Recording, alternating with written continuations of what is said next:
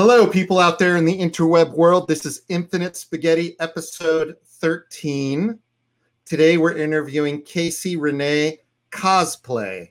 Casey Renee Cosplay. She is a creator of costumes, an educator of costumes. She does it all. This is Infinite Spaghetti, a guided tour of the cosplay and creative archives with your host, Ethan Minsker. Part of the Project Nerd Podcast Network. It's like your penicillin shot. Every day you need a little bit of that intro. Hello, ooh, spaghetti. Never asked, like, why is it called infinite spaghetti? I've never had anybody ask that. So, oh, why is it called infinite spaghetti? Now I need to know. Yeah. See how I was fishing for that? You know, the string theory and all the different possibilities of quantum realities. So it's kind of like yes. your infinite chances of creativity through the spaghetti. And who doesn't like a lot of spaghetti anyway? Infinite spaghetti. I mean, you know the best the best way to know if your spaghetti is already cooked is if you throw it against a wall. Casey, let's have you kind of give your rundown and bio of who you are. Well, hello everyone. I am Casey Renee Cosplay. I am an award-winning costume maker, cosplayer. I like to focus more on like ball gowns and intricate details with a historical costuming. I am most known for winning TwitchCon 2018 I like to sew. I have a YouTube channel. I like to teach people how to sew. I like to twirl in ball gowns. Part of cosplay that is competition based, there's two types of competitions there's masquerade, and then there is your more like construction based. I do the construction based. I actually do have a degree in acting, so I'm pretty decent on stage, but like I love the technicality of making costumes, how to make them, the details, that kind of stuff. And so I've won over 15 awards in actual costume construction for costumes that I've made. And there is probably at almost every convention a cosplay contest, whether it's a masquerade or a cosplay contest. They have different names and they do have different presentations. No matter what, though, there will always be some kind of contest that you can enter. I only do ones that actually look at my costume and judge if I can sew. But there's hall costume contests, which are really fun because you can go in like a closet costume, which is a costume from your closet. So if you wanted to be like Wednesday Addams and you have a black dress, there you go. You can show up, put your hair in pigtails, you're Wednesday Addams. And I like to do the more like construction based ones and I get to judge them now too. You know, when you win enough, I guess they are like, hey, like go and like judge everyone else, like take a break. I like comic books and I like D&D. Why don't I just make my costumes for these characters that I want to be? So I basically decided I'm going to cast myself as Ariel or I'm going to cast myself as Batwoman. I really liked it. and I had fun with it. So I just kept doing it. And acting is kind of not really something I focus on anymore. I think that there's things that I've learned in my acting career and my degree that I take with me throughout like my YouTube videos and doing interviews and just being like having stage presence in general. I think I've learned quite a bit so that I'm able to Hello, utilize that. I know you're watching this. Hello. But right now, I'm really enjoying making costumes and making educational content around costumes. There's a lot of people that want to cosplay. I want to help them. I want everyone to be able to be Ariel and everyone to be able to be Tiana or Belle or whichever Disney princess you like want to be. I want to help people get there. And so that's kind of where I'm at right now. Now we're going to get to your origin story of my daughter keeps coming in and out. I do not know what she's doing. She's like in a twerk in the background. She's 10 years old. I can't stand this. No one can tell if you're twerking on the other side of that. What has been your favorite reaction to the work from outside of the cosplay community? Thank you, Chelsea, for the question. Blue, get out of here. I'm working here. Hi, Chelsea. I love your face. And I feel like my, like the best, most hilarious opinion of something that I've created was for TwitchCon when I won Best in Show. I had this like purpley dress, and somebody said it looked like I made my dress out of their grandma's couch. And I know they were trying to insult me, but I think to this day it's the funniest thing I've ever. I can't help but laugh. And I, then I get like a picture of my dress as a couch, and it's just this whole cyclical thing of like, you were trying to insult me, but it was so funny, and I just can't stop. So, now I just want to make a dress out of a couch.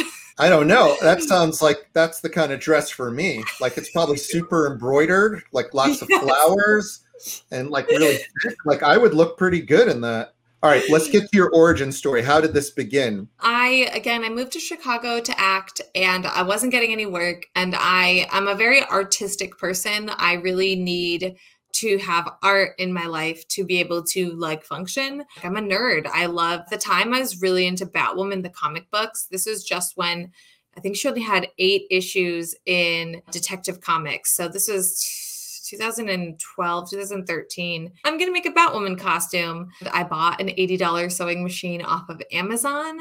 I bought $60 worth of spandex, didn't know what the heck I was doing. And I just started making things and I started Googling like how to make gloves, how to make boots, how to make a bodysuit. I found a vintage Catwoman pattern online. Now I'm like, oh, I should never have cut into that. That pattern is awesome. I'm like, well, I cut into it. I already used it. I can't be mad at myself past self. And I went to a convention and people liked my Batwoman costume. I mean, I got called Batman Beyond, female Batman Beyond is what people called me. Mm, she's Kate Kane. Mm, just Google Batwoman.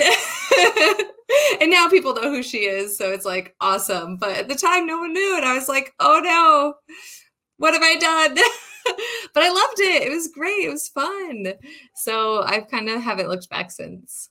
I'm just wondering, did you have any like further education in that? I just Googled a lot of YouTube. Like YouTube is a really insanely amazing resource. I use it to this day. If I don't know how to do something, I was learning how to do a technique in tailoring for this current costume I'm working on called pad stitching. And I wasn't sure if you're supposed to have like it double threaded or single threaded. And I was like, all right, I got to go Google how do I do pad stitching? And sure enough, there's like 20 videos on YouTube with all these details and so much information. And I was like, yes, I know how to do this thing now. But honestly, no formal education, no classes, just videos and just also like asking people like what do you call this silhouette or what do you call this dress? Do you know anyone that's made this that i can talk to about them? A lot of just asking questions. And it got easier as i went to more conventions because you would make friends doing this. And then you'd be like oh my gosh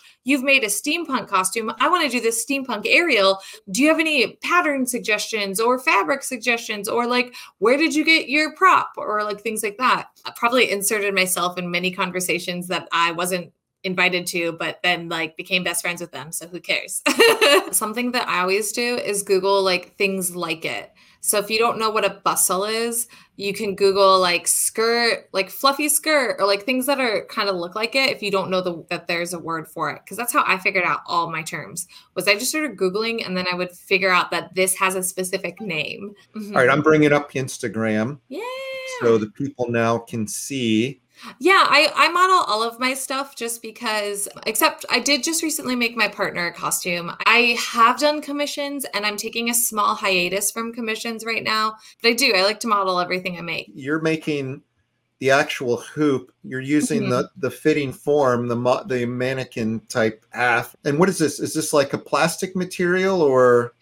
It's actually a metal bone. So it's a flat, I think it's about eight millimeters wide by one millimeter thick.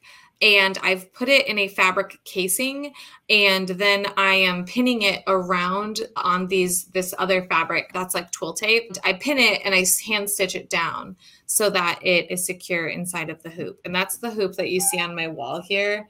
Wee, oh, I see it. Okay. I'm like, I don't really have space for it in the closet right now, so it gets to hang on my wall. So, for the people who are listening to this as an audio cast, this is on her Instagram page. This is Casey Renee Cosplay, and there's an actual videos uh, that are showing like a time lapse of her creating this hoop skirt would be the term, right? The material like doesn't come ready made. You actually had to fabricate the fabric around the metal. I believe that you used to be able to buy it like that, but now you have to buy the metal and put it in the fabric. Some people, I've seen people use like plastic hooping as well. The problem with that for me is is it doesn't hold the weight of my gowns. My gowns are, are typically heavy, anywhere from like 15 to 30 pounds. Plastic just it'll collapse and it won't really look cute. Seems like you can make a side business. I'm just selling the metal encased in fabric. You probably could. It, something that would be It would be difficult about it. ass, though, right? yeah, because you have to cut them all very specifically to each hoop. So it's primarily like princesses and not Yeah. too many villains. Tell me about the fascination with Disney princesses. I just grew up loving Disney. So I do actually a lot of just Disney in general. I've done a couple villains, like Maleficent was one of my very first costumes ever. I've done a version of Scar. I've I really do like villains. I just I just kind of make things based off of like what I'm feeling at the time, I guess. That's Sally from Nightmare Before Christmas. And that kind of came like what if she was in a ball gown at Disney World? Like what if you could meet her at Disney World in a ball gown like the other princesses instead of what she wears in the movie? And so that was kind of my own like brainchild of that. I don't know. I just like Disney in general. I like the the animation. It basically allows me to take and have a very basic guide of what I'm supposed to make, and then my imagination can go from there. And that's really a big reason why I, I love ball gowns, is because you can start with this basic color blocking. From there, you can ask yourself, well, like what kind of texture would this be? Like if I'm making this, what what do I want the texture? What fabric do I want? What, do I want embroidery? Do I want to have beadwork? Do I want to have sequins or rhinestones? Like it gives you a very, very, very baseline or very small set of rules, and then you get to do whatever. And I like that. It's interesting because you're like getting into the really the detail of this, and, Mhm. and I heard you said that you have your own embroider Mhm. machine. The patterns and the textiles, are you creating those too? So I do create, I do draft a lot of my own patterns. So like all of that, I drafted myself. Lately, I've been drafting almost everything, mostly because I am getting into selling patterns. I really like that, but I also find that happen if I draft the patterns myself versus if I buy them. It's a little bit faster for me to draft something than it is to kind of like Franken pattern, which is this idea that if you have two to three different patterns that have like the right sleeve and maybe the right skirt and the right bodice, like, and you put them all together to make a dress, that you would have a thing. But the amount of time it takes to do that to me takes longer than just drafting it myself. Pursue all my questions. Like a lazy journalist, I am in a camo suit. So I used to do a lot of like high end embroidery, like part of our. I was part of an art group called the Antagonist Movement based out of New York City. To raise money to do art projects, we would sell clothing at our art events. And some of the higher end items that we would do would be these fully embroidered jackets where it's like a thousand stitches per square inch.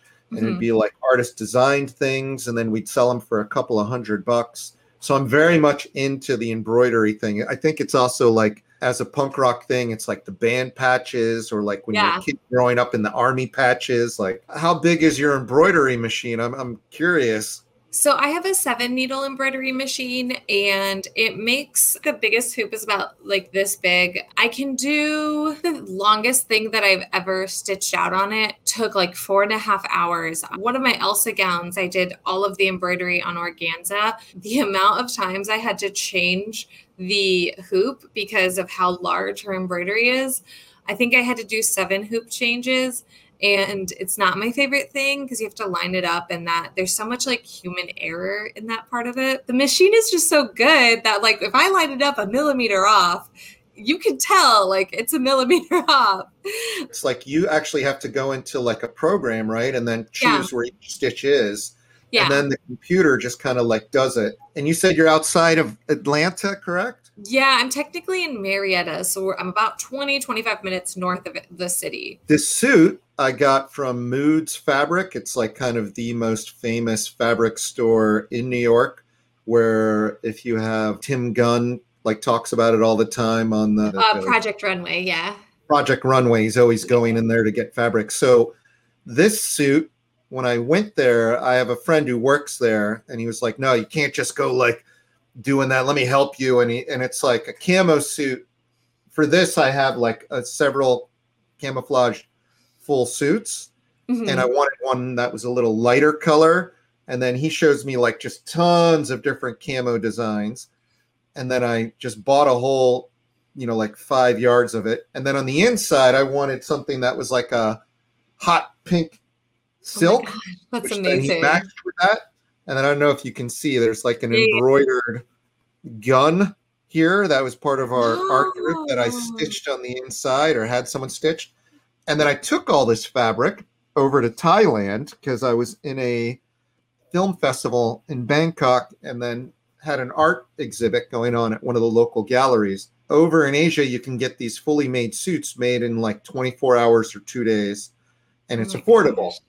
So I took that fabric to this place and then they did a bunch of fittings and then I had this suit. The first suit I made, I had made in Korea. And when I went to this place, it's like a famous suit place where all the politicians from the US go to get these suits made in Korea. And I brought all this camo. The guy there was like, kept saying, like, you really, why do you, you don't, want, let me give you another, let's give you like a pinstripe. Or, and I'm like, no, no, this is a camo suit. I have a thing, I have a vision. This is going to be my mm-hmm. superhero versus my Clark Kent. I need a camo suit. I'm not going to wear your thing. And he just was so adamant about getting it. And then I got the suit and I loved it. What I realized in Thailand and some of the Asian countries is that it's illegal to wear a camouflage out in public because it's only for the military. So you could technically you're committing a crime just by wearing the camouflage. That's but crazy. at the same time, you walk around Bangkok, you see all these kids wearing these band shirts, wearing camouflage. So I thought I would interject my fashion thing because I do like making my own. I wanted to ask just about your experience also within conventions and cosplay within convention specific. So don't just touch somebody's costume an extension of the don't touch somebody like just because i'm in a big ball gown and i have a lot of layers on doesn't mean you can come up and just start touching my costume. Drink water. Cosplayers all of you drink water. Remember to eat too. I've heard some people saying like that they forget to eat and they get so excited and then i have like snacks versus eating because i don't like eating in costume. A big part of it is just i don't i'm a messy eater and I don't want to spill on my costume. Don't tell somebody that somebody else did it better or I like yours better than so and so's. It's just not really appropriate to put people in competition against each other that don't necessarily like are are in a competition, you know? And then another one for me is don't tell me what character you think I should be cosplaying. Like don't say, "Oh, you look more like a Loki." I mean, I don't look like Loki you know what I mean? If I'm like Ariel, don't tell me I look more like Loki and I should cosplay Loki. That just kind of makes me feel bad when I'm Ariel. so I think those are those yeah, are good. That's weird. I wouldn't think somebody would walk up and say you should be this. I have I guess- people tell me all the time, uh, Shelley Duvall. I get Shelley Duvall all the time. They're like, "Do you do the Shining cosplays?" And I'm like, "No, thank you though. I like the movie. I don't want to relive it." breaking down someone what they actually look like and then trying to slip that into a character that they want to see. That's what you're saying is going on. That seems so weird. You know what I mean? Like me going up to a stranger and saying, "Hey, you should do this." It's kind of like if that's like your way of breaking the ice or something. I mean, wouldn't it be more appropriate? Like, "Hey, really great job." That might be enough instead of like, "Let me impose my." Weird vision of what you need to be next. What is this you're doing right here in the video? I'm cutting out this huge like velvety lace trim with a heat knife type uh, like tool. Basically, uh, you would use a set of small scissors like this normally to cut it out and you'd have to do what's called like fussy cutting when you're doing that for eight yards of fabric, it can really hurt your fingers. So I use a tool. And then also, if you're doing a piece that maybe you need to burn the edges of or you need clean edges, the actual heat mechanism burning it will clean the edges for you. So you is that a solder out. or is it a special tool for that? Uh, that one is actually a special tool because it has about four different types of like heads for it. So it's also meant for applique work, which is like embroidery work, or if you are cutting out, you know, pieces to applique on top of another garment. So like if you wanted to cut out 50 circles and make your own polka dot fabric,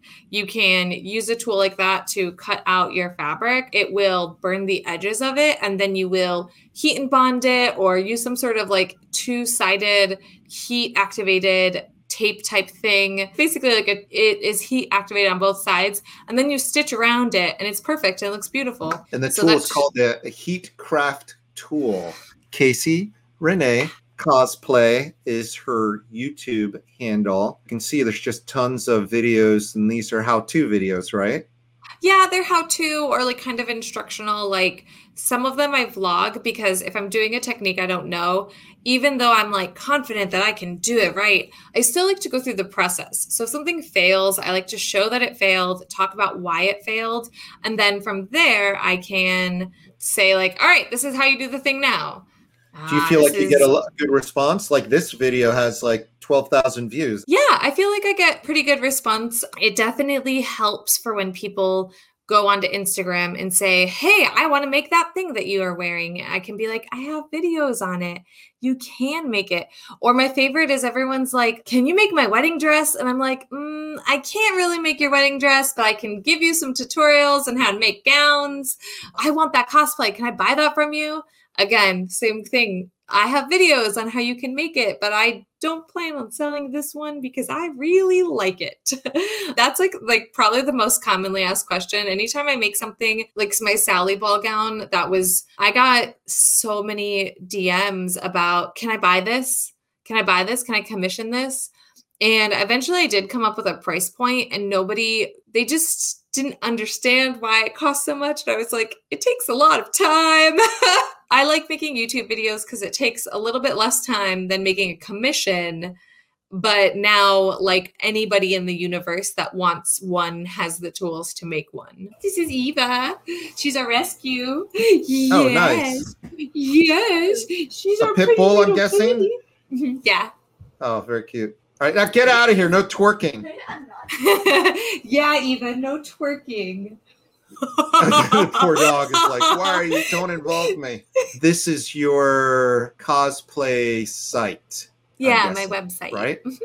Yeah. As opposed to. Yeah, one of them is my shop, and one is my. This is the front page of my website. Yeah, so I sell my embroidery files and my digital patterns when I make things. I do have a couple free patterns too. So like I have a free Scarlet Witch headpiece, but mostly I'm it doesn't have a lot in it yet cuz like it just takes time to make these things and I'm not really the type of person that will just make an embroidery file to sell it. I don't enjoy that. I honestly don't know that I would have a lot of success in it because I feel like a lot of the reason why I would sell something is so that if somebody wanted to make the thing I'm making, they know that they can go buy the embroidery file that I used. What media you're consuming? On Sunday, I binge watched all of Shadow and Bone. Um, it's the Netflix series based off of the book Shadow and Bone. And I really liked it. I feel like they had some weird pacing issues and some weird, like, it's just so much lore that they were trying to like shove down our throats. And I've never read the books. So I was like, oh dear, oh no, I can't like had issues keeping up sometimes, but I really liked it. I thought the costumes were stunning. I liked how inclusive it was, like casting wise. I also just really like magic. Like I just like things that have magic in them. Um, and then I'm listening right now to a podcast. It's a morbid. It's a true crime podcast. It is a an aunt and her niece, but I, within ten years of each other, so they're relatively in the same like age group, and they tell true crime stories, but the older one, the aunt, yeah, she's an autopsy technician. So she talks a lot about what these things mean when you watch like a true crime podcast or a show and they talk about like long list of hard words to say. and she's like, that means, or like when they say, what is it? Like they talked a whole a lot about breaking rigor mortis and like what it takes to do that. And basically the one thing I've learned is that detectives just aren't really great at taking all of the evidence when necessary. That's my takeaway from true crime in general is detectives take more evidence, write more that things down. Like, that sounds like something that'd be right up my alley. What's the name of that one? It's called Morbid, a true crime podcast. They did, oh my gosh, they did an episode, uh, two episodes, like a, a two parter on Kurt Cobain. And they broke down the entire, the phone calls from Courtney and the PI, like all of this stuff. They broke down reports that came, that they read about the amount of heroin, not to overdose, and if they like how much so called that he took, the 30 whatever amount, but they found studies proving what state you would be in if you took that and he would have been dead.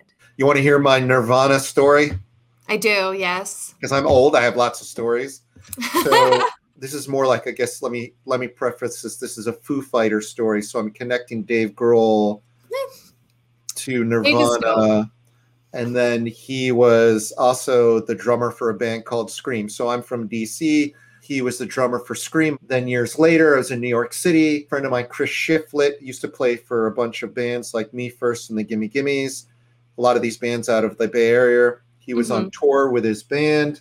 He was sleeping on my floor and he got a call and he's like, I have to go to LA. And I'm like, You're on the middle of tour. And he's like, Yes, I have to go to LA and try out for a band, the Foo Fighters.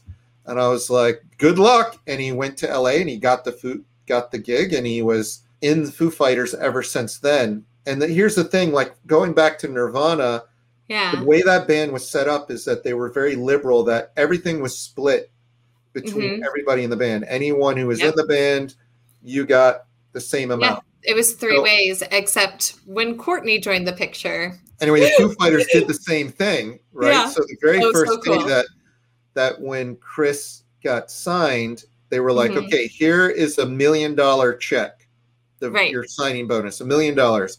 Go out and buy anything that you need to have on tour. And so he went and bought all this crazy stuff. Flash forward years later, like I'm, you know, getting married, bachelor party. My friends take me out to the Meadowlands to see a Foo Fighter show.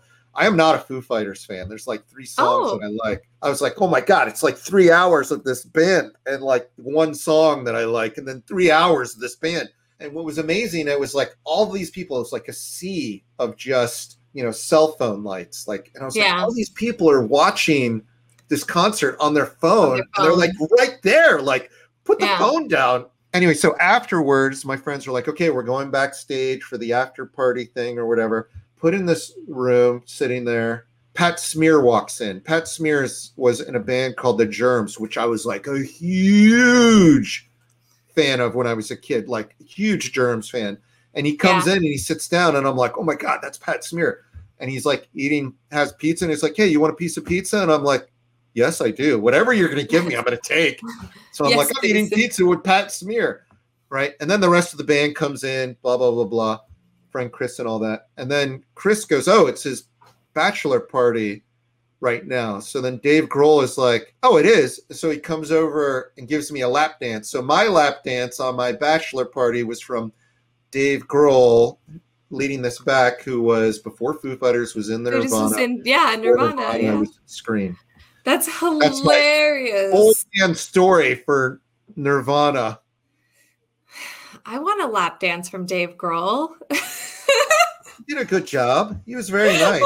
you can find me on Instagram at Casey Renee Cosplay, YouTube at Casey Renee Cosplay, and then also my website at CaseyReneeCosplay.com. I also have a Patreon and Ko-fi where people can help fund the ball gowns that I make. This weekend, I was binge watching some drag queens, and Alyssa Edwards said, You have to crown yourself before you can let someone else crown you. And I would like to share that with everyone because I feel like you have to give yourself that crown. You have to give yourself that accolade, that award, whatever it is that you need to make yourself feel like you are valid. You have to give it to yourself first before anyone can give it to you or before anyone will give it to you. Crown yourself, everyone. Thank you for being on the show. Thank you so much for having me.